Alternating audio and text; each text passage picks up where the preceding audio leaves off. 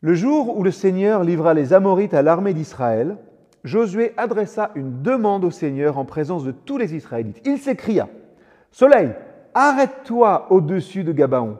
Lune, immobilise-toi sur le val d'Ayalon. Le soleil s'arrêta et la lune s'immobilisa jusqu'à ce que le peuple d'Israël ait pris le dessus sur ses ennemis. Comme il est écrit dans le livre du juste, le soleil s'arrêta au milieu des cieux il interrompit sa course vers le couchant pendant presque un jour entier. Jamais auparavant et jamais depuis, il n'y eut de jour semblable à celui-là où le Seigneur agit comme le lui demandait un homme. Le Seigneur lui-même combattait aux côtés d'Israël.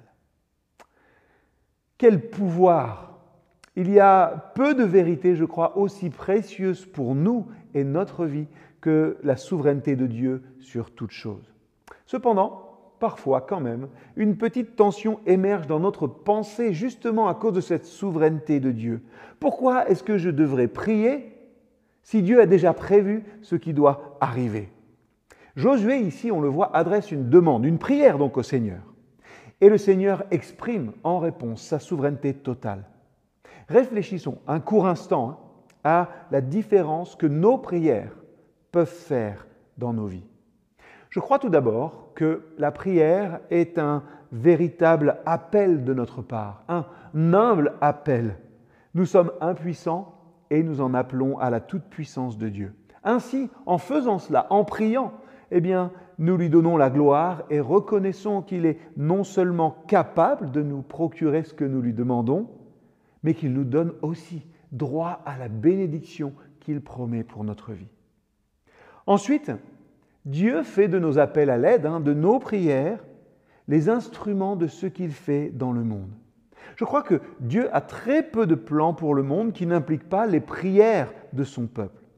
Sa volonté, c'est vrai, hein, elle sera faite que je prie ou que je ne prie pas. Mais sa volonté, en tout cas, ne se fera pas sans la prière, car il a choisi de rendre la prière, nos prières, indispensables.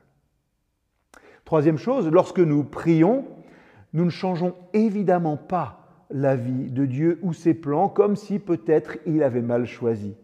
Il n'y a aucun besoin pour Dieu de changer ses desseins pour la raison tout à fait suffisante qu'ils ont été élaborés par celui qui est la bonté parfaite et la sagesse infaillible.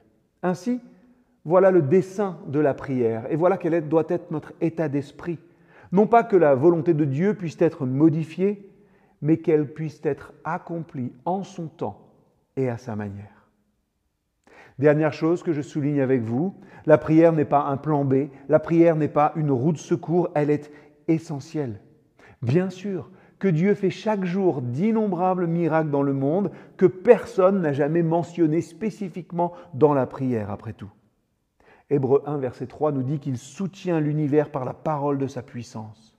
Cependant, je crois que Dieu accomplit une partie de son travail le plus important dans le monde et dans nos vies, précisément parce que ses enfants le lui ont demandé. Vous pouvez voir ça dans Jacques 5, verset 16. Alors, une petite question toute simple pour terminer. Pour qui, pourquoi allez-vous prier aujourd'hui?